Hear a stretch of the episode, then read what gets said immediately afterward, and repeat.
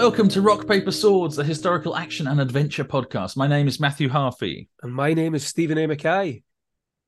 We're both best selling historical fiction authors, and together we chat about all things historical and anything that could fall under the banner of action and adventure in books, film, TV, and games. Oh, and we also talk about rock music from time to time. Now, today will be a little bit different. For the first time in what seems like ages, we don't have a guest. It's just the two of us. I am, however, going to be interviewing Matthew as he has a new book due out, and hopefully you're all desperate to know about it. So we'll just jump straight into the questions, Matthew, okay? Okay. Now, I was confused, which is easily done for me. So when you were talking about your new book, I assumed it was a Western, and I wrote out questions for that. But this is not the Western, though. This is A Day of Reckoning, book three in your A Time for Swords series. So what's it about? Well, um, yeah, see, I, it is inter- interesting that you were so easily confused. First, first off, Yeah. um, and and it is an interesting thing as well for people to understand the ways I'm easily publishing confused. in that you're well that you're easily confused, but that, that that you're actually talking about the new book that's coming Yeah, out when yeah. you're actually already writing or have finished the Mhm. next book because I've already finished the Western that you mentioned. So when we talk about that for actually coming out to the public, that will be the summer, you know, next year And probably. it'll be old by then to you. for me, it will be it will already be old news. Yeah, I'll have written another Beobrand book by then. But on to a day of reckoning. So yes, it's the third book in the Hunlaf um, series, the A Time for Swords series, and anyone who's read the book so far will know that it's written um, ostensibly by an aging monk. Um, this series, and he's looking back on his life. A monk called Hunlaf. It's set at the very end of the eighth century, the beginning of the Viking Age, and he's looking back on a very storied um, and exciting life, um, recounting the different adventures that he's had over the years. Because when he was a very young man in the first book, he um, he witnesses the attack of the Vikings, the Norsemen, on Lindisfarne in 793, and rather than get killed with the rest of the monks um, or run away, he decides to stand and fight. And from that moment, his life is changed, and he takes up the mantle of a warrior um, and ends up joining a motley crew or bringing together a motley crew of um, of different warriors and defending a monastery against against the invading Vikings. And the second book, they voyage off over the seas um, and start uh, doing other quests and adventures. Um, and in this third book, the the ship that they're on, the Brimsteder, um, and this motley crew of warriors and people um, have, have travelled down south further than Hunlaf, or most of them, if, if not all of them, any of them have ever been before, um, to the land of Al Andalus, which is modern day Spain and Portugal, the Iberian Peninsula. And um, so it's his first contact with um, Arabs and Muslims and um, yes, much uh, much adventure ensues as there's all sorts of intrigues going on and people with different um, different reasons for traveling down there. Hunlaf is traveling looking for um, a, a book that appears in the very first book of, of the series that they've been he's been kind of chasing. Um, and he has reason to believe that it's gone down south to the kingdom of the Moors, as they are known in the book and at the time. Um, and um, there's other people on the ship with him that are traveling for different reasons, but I won't give too much away. Yeah, nice. I was just thinking as you were talking there, I have read the first book. It's very similar to Cornwell's uh, King Arthur books, where he had a monk, didn't he? Uh, Derfel, who's telling the oh story. yes, yes, you know? that's right. So that's Uh, the yes, yeah, A similar idea, although, I mean, you obviously know that he can't die, but uh, those are Cornwell's Yeah. best books to me. So I thought it just goes to show that you can get away with it if, it's if you know how to do it, and you're obviously it's really doing it as interesting. well. Well, thank you. It's really interesting. Yes, I mean, obviously, it's a bit of a nod to that. It's kind of a, a trope um, of of some types of historical fiction. You see it again and again. I mean, the um, obviously you've got those Arthurian books by Bernard Cornwell, which are a huge inspiration, obviously. Um, but um, I think the the Outlaw series by um, Angus, Angus, Donald. yeah. Again, they have that. It's um, Alan Adale looking back. Um, I think and writing sort of his memoirs. So it's a very sort of, and of course you've got the Flashman books as well. It's this this this thing of sort of looking back on your life and and writing memoirs. But um, yeah. but yeah, it's um, it was interesting talking to the last week. I was recording the audio, a bits of the audiobook, and I did a Q and A for the audiobook um, version of A Day of Reckoning with the narrator Barnaby Edwards, and um, he he was. Uh, I'm forgetting where we would go with this because you started off the by by saying to me, "Oh yes, about about the fight scenes and stuff," and he was saying how um, it was interesting that it's written from the first person perspective, and so you know that the, the main character is going to survive um, because he's talking about when he was a younger man. But he said it still manages to seem scary. Like when you're in the fight scenes, you still think that he's in jeopardy. And we talked a bit about that and about how obviously the fact that over the books some of the other characters get either seriously hurt or killed um, does keep you on the edge of your seat because you don't know what's going to happen to all of the people around Hunlaf. Even though you know that Hunlaf's going to survive, you know that it, ultimately he he ends up alone. Um, or alone with other monks, but not with his motley crew of warriors uh-huh. that he's got with him. So you don't know what happens to them. Yeah, you keep mentioning Motley Crue, but we should make it clear that it's not, it's not, the band, although it is actually the band. Funnily enough, yeah. so he does shout at the devil. Yeah, they do. They do that a lot. Uh, how do you find this series compared to the Bernicia Chronicles? Is it more or less fun to write, or just the same? That's an interesting one. I don't know about. I don't know if any writing. I, I don't. I don't know. I don't think I find any writing fun, um, to be perfectly honest so I don't know, but um, I find it all quite difficult. I think I think people have this idea that you sit down and and it's just great fun and all the words just flow. I think it's really enjoyable. You must have sometimes over like maybe you've got a fight scene, and they're kind of easy because you don't really have to plan out. What you know, you just sit down and write it, and it basically writes itself. I think that kind of thing can be fun. No, you know. Yeah, yeah. I think yeah, I think so. I think definitely the action scenes are more fun to write than lots of the other stuff. So the plotting I, yeah, I, it it's an interesting one. I think they've got their different um, challenges, and the fact that the Bernicia Chronicles are written in third person, it's kind of like more of an omniscient perspective uh, point of view, and so you've got multiple um, points of view. So mm. I can tell the story from different from different perspectives, which makes it easier in some ways. Because if it, if you want to sort of show that there's something going to happen or that somewhere else the king is plotting or whatever, you can throw in uh, at least you know there can be two or three different perspectives. So you can throw someone you know a different um, point of view in.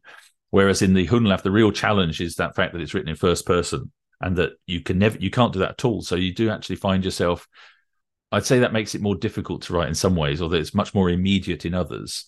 Um, but it, it, it makes it difficult because you can't do that sort of looking behind the curtain and showing what's happening the other side of of the of a, of a city or something. You have to do it all from the perspective of the of the main character and his recollections. And so every now and again, you do a you, know, you can you can do that thing of like later I heard that um, this had happened or whatever, but it, uh-huh. you, you can't do too much of that. So it's it's it's that, I think that that probably poses the most difficulty. And I suppose the other thing that I find challenging with it, although it's much more immediate for the right for the reader, I think from the writer's perspective, doing it first person means that you have to really kind of trust that you're writing from the sort of the truth of the character, that you're really inside the character's head.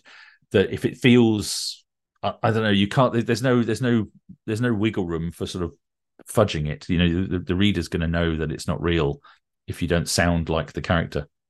If that makes sense. Yeah, I know he's exactly. Got to, he's yeah. got to keep his his sort of feeling of being him you know so you, you can't you, there's no there's no you can't step out and start just describing things like you can in a in a book in the third person you could describe a battle from like the bird's eye view almost um, or you can uh, what i was thinking there as you were talking was like you could describe the battle from for talking sake the the baddies side and he'll see yeah. like Beobrand coming towards him and how terrifying yes. Beobrand is. Whereas with Hunlaf, you can't you can't have him describing himself as terrifying. Exactly. You yes. Know, so, so that different scene to set, which makes it much easier. Yeah, uh, yeah, I think that's right. I think it's more difficult to write in first person. I think it's much more. I think some some readers don't like it, but I think majority of readers find it more engaging. Um, and you can see that from the number of people that say that, like the Bernard Cornwells, yeah. like they love the Uhtred books and their first person, and also the the um the Warlord Chronicles um, about the Arthurian stuff. Again, first person, I think it's because people really like that.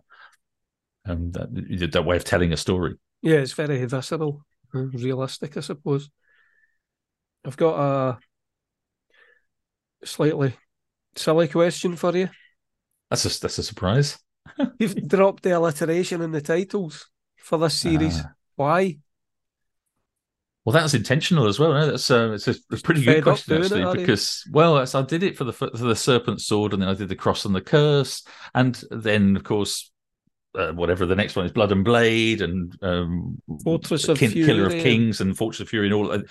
And the reason I started doing it was because of the thinking that this is it's like a um, a nod to the um, to the alliteration in Anglo-Saxon poetry, and so they use it a lot in that sort of spoken, like Beowulf style, um, spoken poetry that, they, that that they're known for, you know. And so it was really a nod for that uh, to that. And then I didn't realize I was going to write so many books, and it became. After a while, Pain in the you know, it arse. became a- a- pretty much, yeah, pain in the ass to think of the of the titles. Try to think of a title that's got something to do with the with the story, and it's strong, and it's short enough that it can fit on a cover, and you know all these different things, and it needs to. On top of that, it needs to rhyme. You know, it's hard enough to think of a really good um, title anyway. Yeah. Um, so that was it. And when I when I did Wolf of Wessex, which is a standalone, I I wasn't going to alliterate the title. The initial title was different, actually, and um and I didn't have I didn't plan to have an alliterative title. So it was only by luck that that ended up becoming an alliterative alliterative title. Can't speak. Um, and then, of course, when I did the, a day of um, a time for swords, I thought, right, this is the moment. I need to get away. Yeah. And originally, it was going to be was sort of toying with the idea of having a time for swords, a time for blood, a time for battle, a time for whatever death. Mhm. You know, you could just have any word at the end. Um, that well, in the end, after lots of discussion with the editors, when I came to the second book, we changed our minds about that. But I think um, there's a I think there's a John Gwynne series that actually does that, um, which I didn't realize at the time. But later, when I was looking and you know we were sort of researching. I thought I'm glad I didn't go that route because I think he's got like a time for I can't remember what they are now, time for courage or a time for whatever, and I think he's done something very similar. Um, so anyway, in the end, we just went with this. You know, it's a time for swords, a night of flames, a day of reckoning. So they all follow a pattern. So, what's obviously, all next? the What's next then? The the afternoon the, of ear- the early the early morning of of headaches. I don't know. We'll have to the the, the afternoon of of hangovers. the afternoon of blood. I don't know. There, at one point, it was going to be called a dawn of blood. I think that was one of the, working titles. But it, I don't know. It sounded more like a horror book though. Yeah. Uh, But it's funny titles. I think actually, funnily enough, um, the the Serpent Sword onwards, uh, the Bernicia Chronicles books have been reasonably easy to come up with the titles until like the last couple. Um, and in these last few books that I've done, including the Western that you know we, we mentioned earlier, um, it's been incredibly difficult to come up with good titles that are Yeah, solid and stand alone and that don't um, you know stand on their own two feet kind of thing. And they're, they're powerful and they don't they're not the same as every other book that's out there because there are other books called a day of reckoning which i wasn't very happy with. I didn't want it to be called a day of reckoning actually. Um that was the editor's um push in the end Oh, I Um, quite like can't, it. I I can't. it's- Yeah, I, I mean, I've, know, I'm, I'm okay with it now, but I don't like the fact that when you search yeah, other people on Goodreads, you'll find like another, you know, five or six or whatever Well, books. you say that, but it can definitely help because somebody brought out a book called The Druid recently, Okay. and I- I only found out because all of a sudden my book, The Druid, started to sell really well for, out of the blue, and then I uh, turned on my Kindle one day, and the advert that showed up was this guy's book called The Druid. And I think he's Ah. actually published by Amazon, so they were really pushing it. Uh, Tons of adverts, and as I say, the lock screen on the Kindle was the truth. And that's when I realised people are actually finding my book and buying it. they're just they're just googling it. I don't know if they were doing it by accident or if they maybe liked the blurb and realised it was a different book or or what. But it definitely helped It- for a wee while, for a good month or so.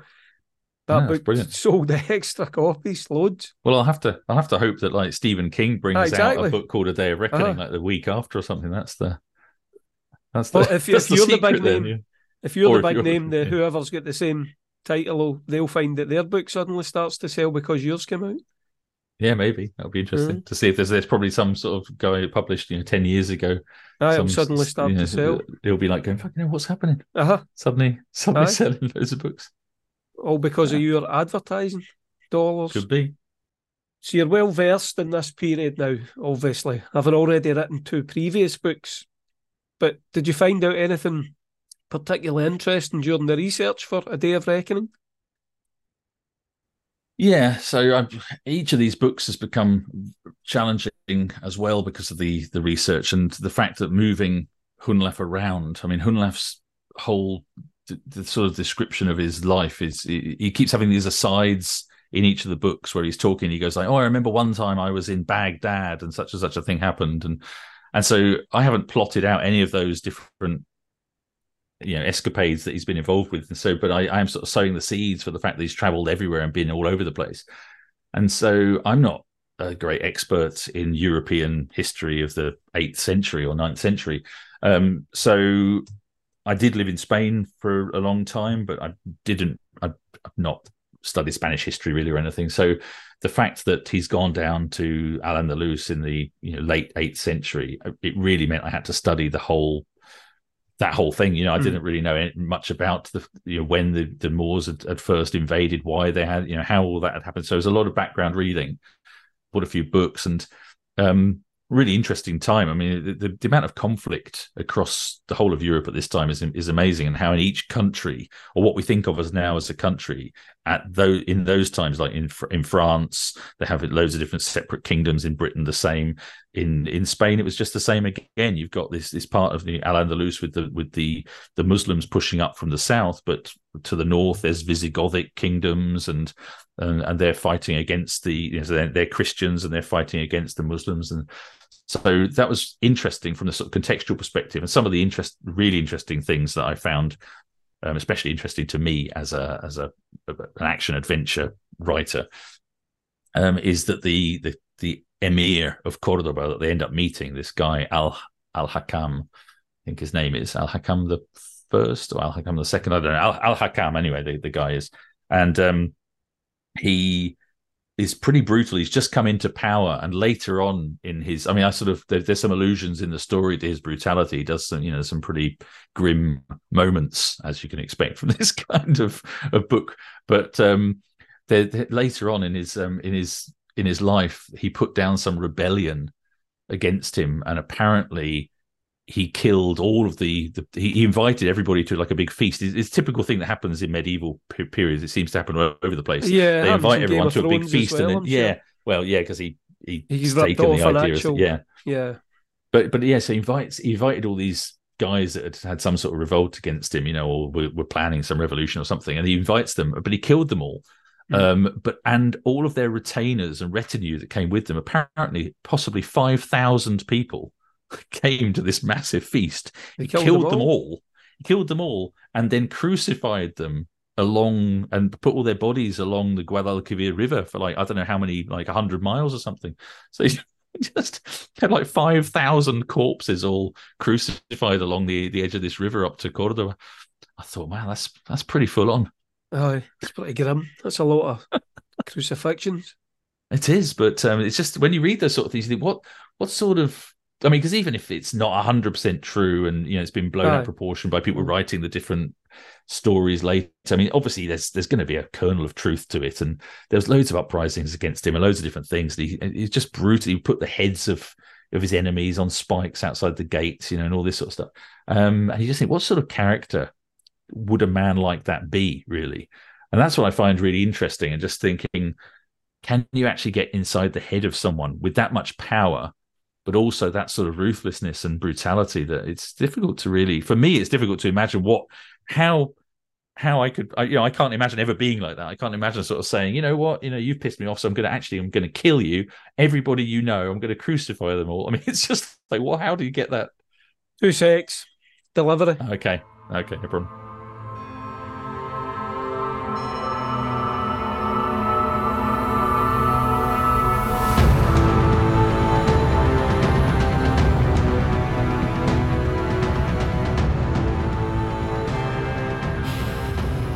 So, how many more books will there be in this series? And have you started the next one yet? Do you have a publication date for it anything? So the first answer is I don't know. Um, All right, how many okay. books are going to be? So I haven't. I, I always try to make each book standalone enough that it you know it ends, so the story effectively Yeah. ends um, at the end of this book. So you could you could even pick this book up and read it as a standalone book, but it does fit into the series. But but it you know it definitely has a beginning, a middle, and an end. So if you've not read the other books, you could definitely read this one on its own. Um, and part of that is because I don't really know. I don't. I don't want to leave people unsatisfied at the end of a novel, but also I don't know how many books there are going to be in the series. And with this, of course, the the um, the conceit is that you know you don't know how long Hunlaf is going to remain alive because he's very old and infirm and, and he's and he's ill. So all the asides and the modern part of it, or the bit when he's writing it as an old man, not modern, but you know more modern than the, the than the flashbacks Mhm. um, are, are him saying how ill he is and how he's in terrible agony and he's got terrible problems with his stomach and stuff. So there's some some horrible thing going on with his health. So yeah, at any stage we can just decide that he doesn't write any more books. You know, that's the end. And it's whether I guess how how well they sell and whether you know I Yeah. want to continue writing them. But but it does. There is definitely a setup at the end of this book for the story to continue, and I've got sort of vague ideas that you know I could write another few at least. So if if things sell well and and everything goes you know goes well, then I can imagine writing maybe another three at least to sort of do like another trilogy, I guess. Mm. Um, this one does almost feel like the end of a trilogy. Um, there's certain things I wanted to wrap up because I didn't want the story just to continue being the same thread all the way, you know, through or having that sort of. So it's it's got sort of new threads at the end of it that could lead to another another series. Um, but no, I haven't got a date for it. I'm not even contracted for this. I've got one more book after the Western that we've mentioned that I'm contracted for, and that's the tenth Bernicia Chronicles, which I'll be starting the end of September, beginning of October. I'm away for most of like in a couple of days. I'm going away on holiday, so I'm going to be away for most of September, um, and then I'll be starting the the next book, and then that will be coming out. I don't know the end of next year because I've got the westerns coming out, so mid 2024. So the Beobrand will be 2024 probably at the end, um, and then then yeah, then then who knows? Maybe you know another one of each. Who knows? Yeah. Well, we know he has to go to Baghdad anyway because you've told us that. Well, if, if he goes to all the places, if I write the stories of all the places that he says he's gone, then there's going to be another 10 books because it says he's been all sorts of places. He's been on the, the steppes of Mongolia, he's been to Jerusalem, he's been to Baghdad, he's been so far north that there's no, you know, there's no night in the in the summer and all stuff like this. So he's been all over the place. I mean, he's no night in the summer, summer all right. or no, Uh, yeah, no, yeah, no night Is in that the summer. like- yes, it's like like so right far in the north pole or somewhere. something? Uh, yeah, Yeah. somewhere up there. I don't know, some of the far, farthest north part of Norway or Sweden or somewhere. Glasgow. Glasgow. Yeah. So he's mentioned all of these things, but whether he'll write, he's been to Syria, definitely mentioned that as well. Been to Constantinople, Right. Rome. So all of these places he's mentioned that he's been. So if I do a story around all, each of them, then it's going to be a lot a long series. But I doubt that I'll cover all of them in detail. But you never know, I guess. Quite the traveller. Yeah, absolutely. So you've got two main series now. This one, which follows a Christian monk, and the Bernicia Chronicles, which is about a pagan warrior, isn't it? Yes, I'm right. And say yeah. It's a while since I read uh, any of them. So do you find it interesting to write from different sides, like religious sides? Is it a challenge? I'm going to assume you have a side, a faith or spiritual path, which you prefer in your own life, even if you don't really follow a particular religion. So if that's the case, do you have to be careful not to get preachy? That, uh, it's a kind of odd question for you because you've never once mentioned to me that you have any kind of spiritual feelings or faith or anything like that. But I thought I, everybody usually has something. It's interesting because I so I've definitely got a background in Christianity, my like my family background. So my dad was a Baptist minister All right. um, and and missionary. So so obviously there's I was brought up in a Christian household. Um, but when I was and I lived in Spain, as I said, for a long time, and Spain is very very um, Catholic. Yeah. Um, not my so it's a different different branch of Christianity, but still very Christian. But it, I do find that lots of that in living in Spain in the eighties and seeing um, how Catholicism, even in the modern world, permeated into society and seeing some of the what I would what I I don't know what what could be perceived as superstitions, how uh, things permeate society. I could, I could I think that helped me imagine what the Middle Ages or early medieval period could be like and how people believe in things more strongly. I think basically what I'm trying to say is I think the religious um, belief, or at least the, the, the the visibility of that belief um, in Spain in the 80s and maybe now as well, but especially in the 80s when I was there, was much stronger than it was in in the UK um, and, and, probably in other places. Um, in that we would go, you'd go to like a grotto somewhere in the mountains, and there'd be small figurines of people's um, limbs made out of wax hanging from some uh, sacred uh, altar where people have prayed for those things to the local saint. Yeah, to try to you know to get healing for their eye or their leg or their hand or whatever. The way you've described it sounds pretty sinister, I have to say. Well, it's really it's so yeah, so it is. So it's really strange, and I think the the fact that for me, coming from a background of a Protestant family, moving to, to to Spain as a teenager and seeing these things, it really impacted me because you you realize how different the outlook was, and and that's only you know you know c- countries that are close together in a modern setting um, and ostensibly you know both both both christian countries yeah. and everything but but the, the, the outward belief in certain things how they you know they would pray there's all the virgin marys everywhere and they pray to the virgin mary to, to help for different things. Very different from what we get in the uk now. And but obviously at the time of the books that we write in the medieval period everybody was catholic. There was no protestantism. It was all yep. Roman Catholic. Um, well, if you go back far enough, I suppose it's a bit different. But um, but yeah, in the books that we write, it it's when you talk about Christianity, it's Catholicism, and it is all of this, uh, all of this stuff about you know the Virgin Mary and all the saints and all of that. So I, I, found that very useful and very interesting in terms of being able to kind of put myself in the headspace of medieval people. I sort of kind of extrapolate this modern Spain, I guess, and sort of ramp it up yeah. more. Um, but in terms of my own religious beliefs or anything, I mean, as I say, I was brought up in a Christian background, but when I was about 14, I said to my parents, I don't want to go to church anymore. I'm, yeah, I'm done with it. and they said, and they were perfectly fine with it. I mean, they just said, okay, fine, that's it. You've you've been to church, you know. So I've got a solid grounding in religion, in or at least in the Christian religion, in terms of I had to, you know, go to Bible school and you know, sort of a Sunday school and stuff. So you know, I learned stuff about the Bible and a bit of, a little bit about things like that. So I think that's really useful actually from writing about the medieval period, having that sort of grounding in sort of understanding what's actually in the Bible and what liturgy is in the church and things. I think mm-hmm. those things are interesting because obviously religion permeates everything at that time. I mean, that's what you're basically referring to the fact that religion really in the early medieval period, it just everybody is religious. There is no chance for someone to say I'm I'm an atheist or an agnostic, really.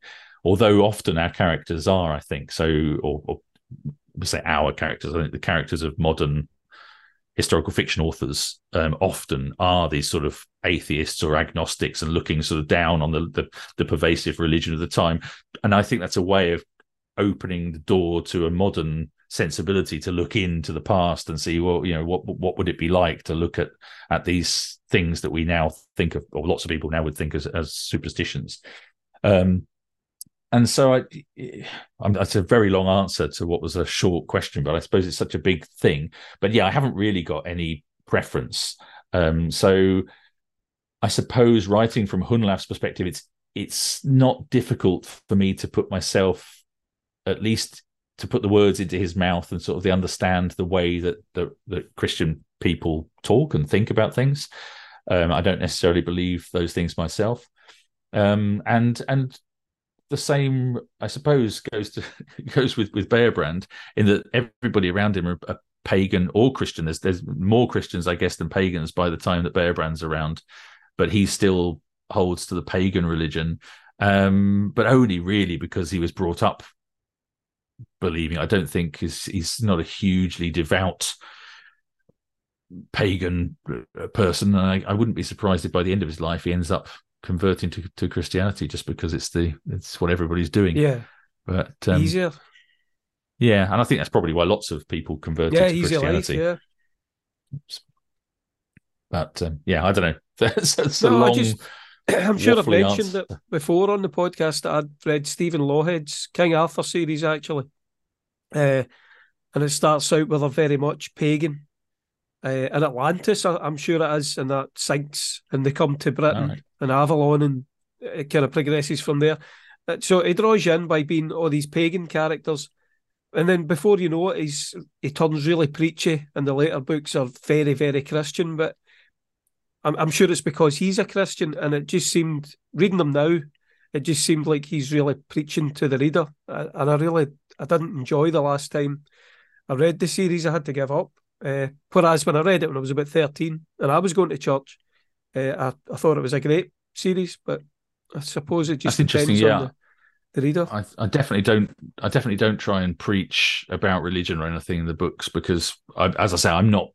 You know, I'm No, not but I religious. I, think- I, I think It seems I to think me I that a lot it- of uh, like if you go on to say like the Bernard Cornwell fan club on Facebook that we're both members of, yeah, I think a lot of the people in there uh, think of themselves as heathen or whatever.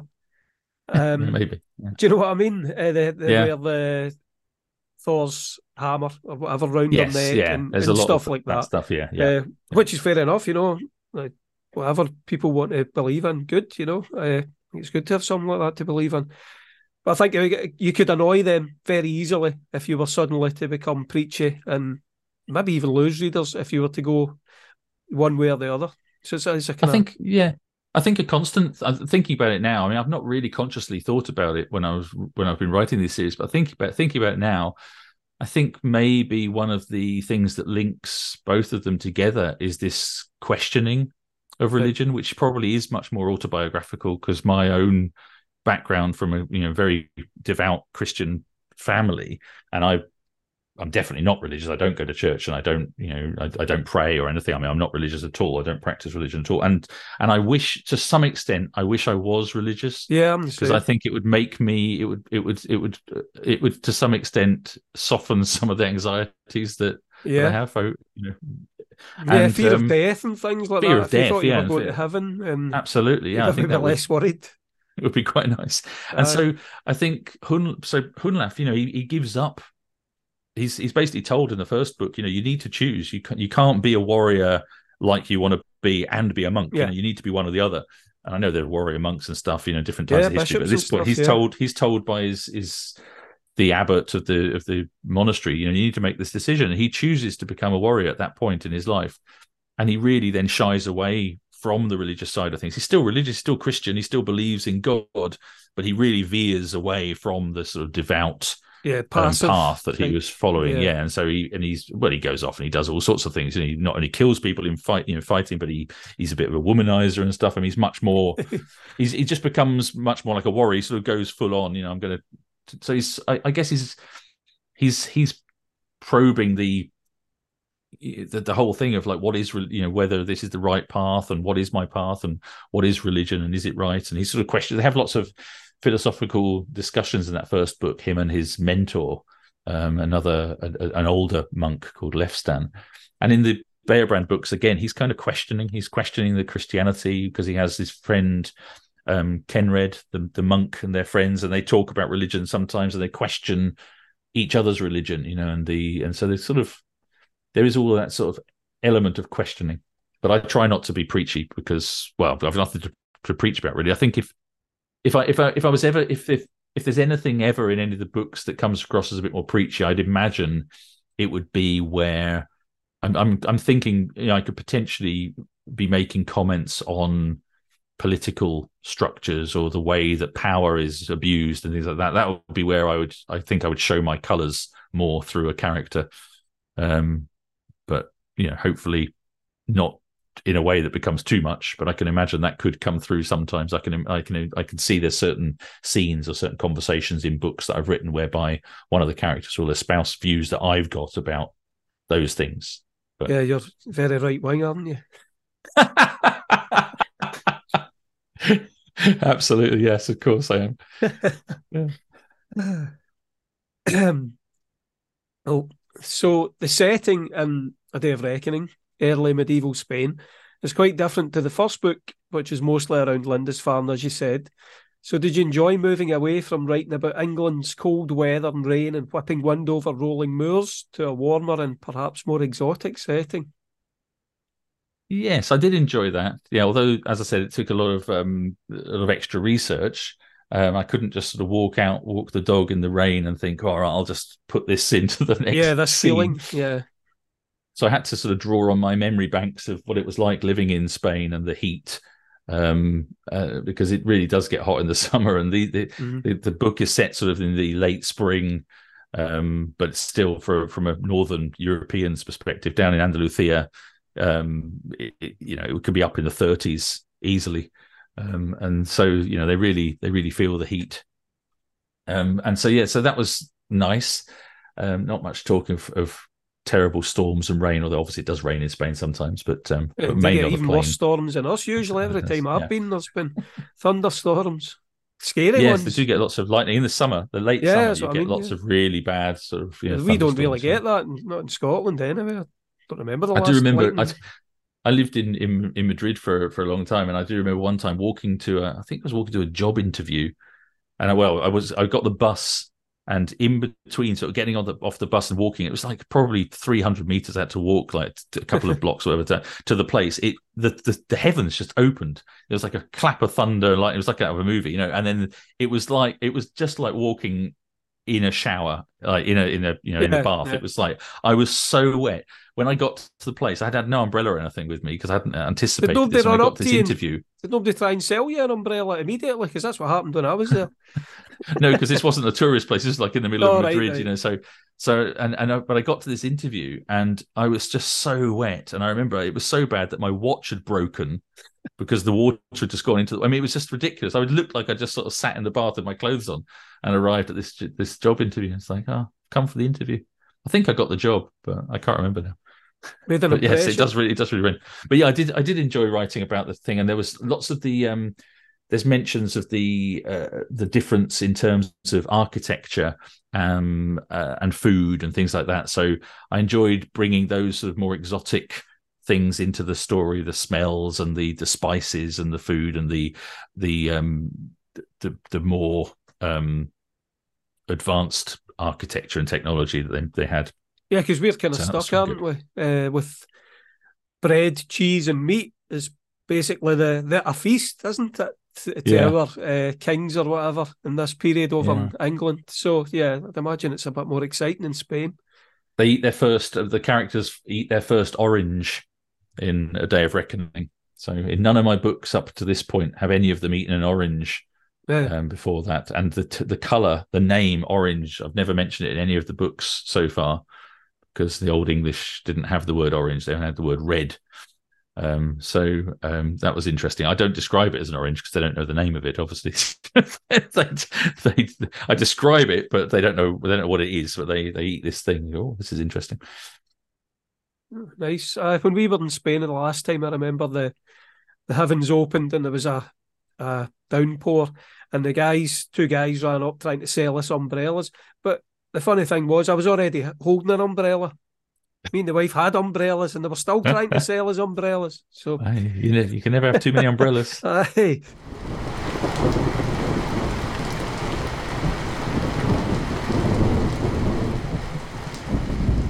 So, how do you like the cover art for your new book? I think all three are great. Probably even better than the Bernicia Chronicles. Uh, I think they're very atmospheric. Do you get any saying what they'll look like? Yes, I really like the um the the cover. The this new one I think is is brilliant. I think all of them are good. Um, but I think this one's probably. I'm just trying to think. I think this was probably my favorite. Maybe this one, the second one. I think they've got better actually as they've gone on. The first one has got sort of the cross and the, the Viking and on the on the front, but the second one has got the ship in the fields, which I thought was very atmospheric and a little bit of fire there. And then this one, yeah, with this sort of the setting sun and the the ship, and this was basically, I think, I'm trying to remember now. I think this one was basically my brief that I wrote down. I said, you know, I think having a ship with sort of modern or modern, more um, more ornate sort of stone architecture on the coast, having like a sunset looking over the Atlantic and having a Viking ship there. So it was very much what I sort of described, and then they Right. went off and produced it. And you know, it was a little bit of toing a frame, but not very much at all. This is, I mean, and the architecture. Anyone who's, who sees it will say, "Oh, that architecture is not 100 percent accurate for Al Andalus in the eighth century or whatever." I mean, yes, I'm aware, but it, as you say, atmospheric. It ticks a box. It, it it it sort of it stirs something up in your mind when you see it. You you see, okay, there's Vikings here. I can see there's a silhouette of a Viking ship. It's it looks hot. There's the sunset. You know, it looks warm. You can see these sort of ornate buildings. It really that you know it it, shows the scene, what the book's about. Yeah, it sets the scene. Yeah, Yeah, I've just realised actually it's quite similar to to my the Northern Throne, which had Ah, the yes, yeah, Barton yeah. Castle with the, the ships coming. It's not really that similar, but it's the same kind of idea. Just when you were talking about the brief, uh, it was the same. Although I actually drew it and sent it to the cover designers, and they kind of just did the exact same thing. But then again, you have uh, a book that's very similar to my new one, The Heathen Horde, with the cover with the ship on Absolutely, we the can front of that. And we'll it- talk, only we'll talk about that. yeah, there's only so many things you can do, isn't there? Yeah, So, your next book that's coming out is it the Western? Uh, and do you have anything else going on that you want to tell us about before we wrap up? So after yeah, after this one, it will be the Western, which now has a title. All Shall I right, announce okay. the title? This can be Yeah, nobody else has heard this, so we can exclusive for the podcast. So the title for the Western, which will be coming out hopefully, I think it's the summer of 2024. Drum roll, please.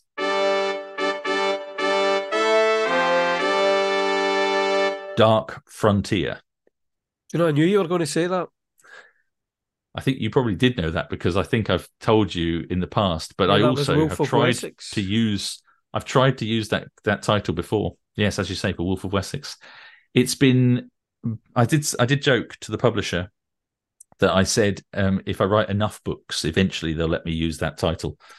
and this one has been ridiculous. It's taken easily two, maybe three months of going toing and froing from me saying originally I'd like to call this one Dark Frontier, and then saying, "Oh yeah, okay," and then coming back and saying, "No, we've decided we don't like it," and then come up with some more ideas. We must have come up with literally well over fifty, close to hundred titles, um, all of which have been rejected for one reason or another.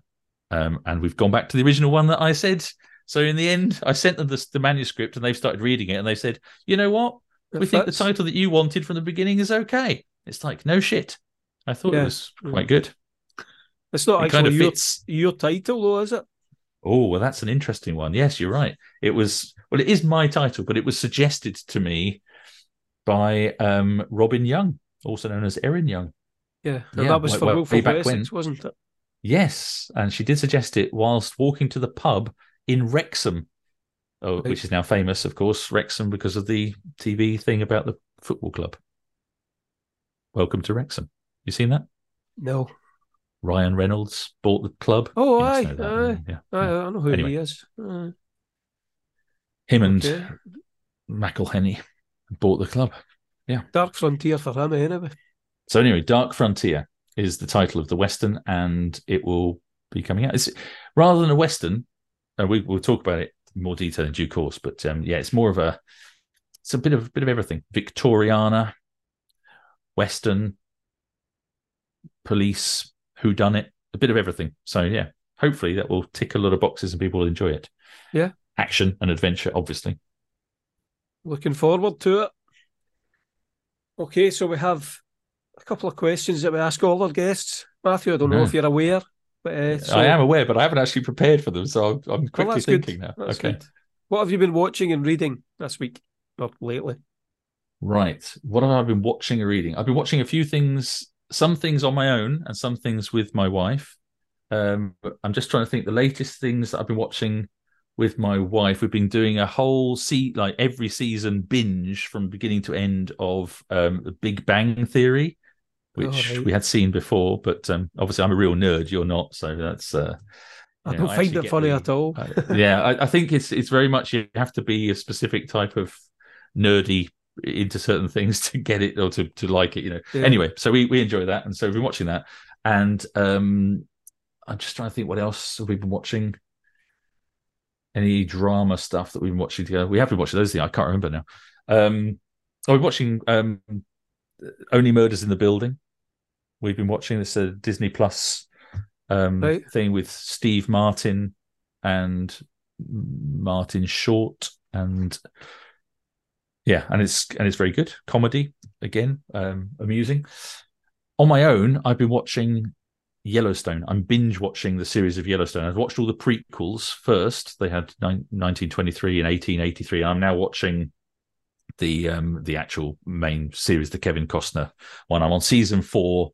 It's incredibly violent and incredibly ridiculous, uh, but I mean, and totally unbelievable, but is very compelling and binge worthy.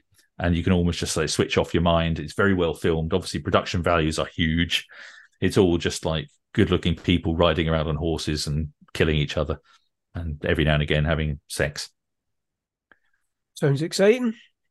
So yeah, perfect. I mean, the, the the visuals are incredible. I mean, the mountains of Montana and all of the you know I don't know where it is filmed, but it's, it's supposedly set in Montana. It's just it's just absolutely beautiful. Now, What channel's this on? Because this gets mentioned all the time on Rock So Paper Swords. it's- People watch it. It's on. So in the UK, um, you can get it on Paramount Plus if you've Right, got Paramount. Plus. And if anyone who's listening has got Sky, if you've got a Sky Q box, you can get Paramount Plus included for free in that. Um, if you haven't got Paramount Plus, you can get it through Amazon and stuff. But um, it's now just started airing on Channel Five. I think so. I think Oh, season right, one okay. Right. is now airing on Channel Five, but I think literally they're like up to the third or fourth episode or something. So it's Right. just just started. okay. So Channel Five is a terrestrial TV for anyone listening outside of the UK, so anyone can access that. and reading. What have I been reading? Um, interesting. I'm just trying to think. What have I been reading? The last book I finished was a book which we're going to talk about in a podcast very soon, which is A Savage Moon by Theodore Brun. So he sent me an early copy of that, an arc of that, an advanced reader copy, and it's the fourth, I believe, in his series, um, which is again sort of pre-Viking, sort of Viking-y Norse Yeah. guy. Very, it's got real similarities with, um, as we talk about with Theodore Brun when we get him on the podcast, uh, people will hear there are similarities between Hunlaf's story and and and his characters. They go to similar places and you know travel around, and some of the same inspirations behind it. But yeah, it's great. Lots of um, savage battles and lust and betrayal and love and intrigue and all that you could expect from a good action historical thriller. romp. Yeah. Okay, last question. What have you been listening to, and did you listen to music when you were writing A Day of Reckoning? Well, of course, I listened to music when I was listening when I was writing um, a Day of Reckoning. I can't remember what music I listened to, um, but yes, I did listen to stuff. I probably listened to all the usual suspects. Yeah, yeah. Um, Howard Shore. Yeah, I think I, I tried to. I, I can't remember now, but I'm pretty sure that I found a, a- a few things that had vaguely Moroccan arabesque sort of stuff. So some of the gladiator themes has got sort of bits there when they're sort of in the the desert scenes early on, where they've got some of that. And I think there's um the music from Kingdom of Heaven. I think things like that, which kind of conjured up certain uh you know feeling or, or an atmosphere of the, the the Middle East, you know, to give me a bit of that sort of Al Andalus flavor. Yeah. Um, and in terms of music that I've been listening to recently, new music, um, the latest um, Greta Van Fleet had a new album out All right, a few any good? weeks ago. I, I quite like them, but although I find that I only really like a few of the songs. It, I find, in, in all honesty, I like it when I'm listening to it. I'm trying to remember the name of it. It's Stargazer, I think it is the, the new album. Bit Um, a rip off a rainbow, is it? No, you know Is it So Stargazer or Starcatcher? It's something like that. Let me just Right. open it up and, and find out the title because I feel like I don't want to give the wrong one. Anyway, yeah, I might have, I have been listening to um, Ronnie James Dio doing the Stargazer thing, so I could have just got that muddled up. I it may Star actually. Judas, Priest. I don't know. It just sounds like a familiar, familiar title. Well, anyway, when I'm listening to the album, it's very, very well made. Um, and I think, you know, this is great. I'm enjoying this, but it doesn't compel me to go back and listen to it again. Whereas their very first, yeah, Starcatcher, sorry, is their um, the album. Star Starcatcher, but their their first stuff, the anthem of the peaceful army and stuff Mhm. that they did, um, I find myself drawn to go back and listen to those songs. They're more derivative, I think, of um, Led of Zeppelin. Led Zeppelin, and I really Rush like as them. well, but I think. yeah, this this new stuff is they've gone a little bit more hippy dippy with it, and um, Right. still incredibly great vocals and really well done and everything. So it's still very listenable, but yeah, I don't know if it's quite as compelling. It doesn't grab me by the throat. Yeah, I think I would much. rather just listen to Led Zeppelin and Rush, really. But they've Yeah, I think Fairport, they, I think they like Fairport Convention as well. They covered one of I their think songs. It was quite a good They cover. like. Yeah, I think they like all of that sort of sixties, uh, early seventies stuff, and that they're um yeah, I mean they sound great. It's just nice to hear a modern band youngsters, that's yeah. trying to do what what is sort of classic rock, but also very very talented. I mean, the lead singer. I, I was, it's interesting talking to different musicians over the years. I've realised that certain people listen to bands in a very different way. And if you're a guitarist, you tend to listen to guitar driven stuff. And you kind of, I think some guitarists will just almost not hear the vocals. They're only listening to the guitar. And in my case, as a vocalist, you know, when I've been in bands and stuff, and as a singer, I I tend to really focus on bands that have great lead vocals, and the the, the singers' vocals are amazing. And really, my my sort of my my yardstick of measuring whether a band is is good, I think, to some extent, is whether the vocalist is better than me. And Yeah. he can like, and He's he definitely is. I mean, he's yeah. like he can, you know, it's like wow, this guy can really, really sing you know, obviously there's loads and loads of bands that got better singer that you know can sing better than me. But sometimes I hear a rock band, I think, oh, I can sing better than that. You know, and he's, it kind of, I don't know. It's No, I know it what you mean. me I- off bit. You know, I feel like that with Jimi Hendrix. That there was just something about the way his albums were produced and the way he sings that I just can't get into him. but his guitar's great. Oh, oh well, he was a pioneer, definitely. Uh, Yeah. Genius. Um, okay, so I think that's it for today's episode. Eh? We I hope you've so. enjoyed it. I've enjoyed it very much. Have you enjoyed it? Yeah, yeah. Uh, but we've got another one to record now. You've um, you've you've done more talking than usual. Yeah, and I was I even going to do the outro as well. Yeah. Okay. Go for it. That's it for today's episode. We hope you've enjoyed it. If you have, please take a moment to leave a review on whatever platform you're listening on and don't forget to subscribe. Let us know if you have any questions or things you'd like us to cover in future episodes. We're on Facebook at facebook.com slash rock paper swords, and we're also on X at rock underscore swords. You can find out more about our books on matthewharffy.com and stevenamckay.com. The theme music is written and performed and copyrighted by us. Until next time on Rock Paper Swords, it's goodbye from me, Matthew. Ha- oh no, Steven McKay. And it's goodbye from me, Steven Mc... No, Matthew Harffy. That's what you get for reading off a script. And remember, whatever action and adventure you have going on in your life, be kind Stay safe. and happy reading.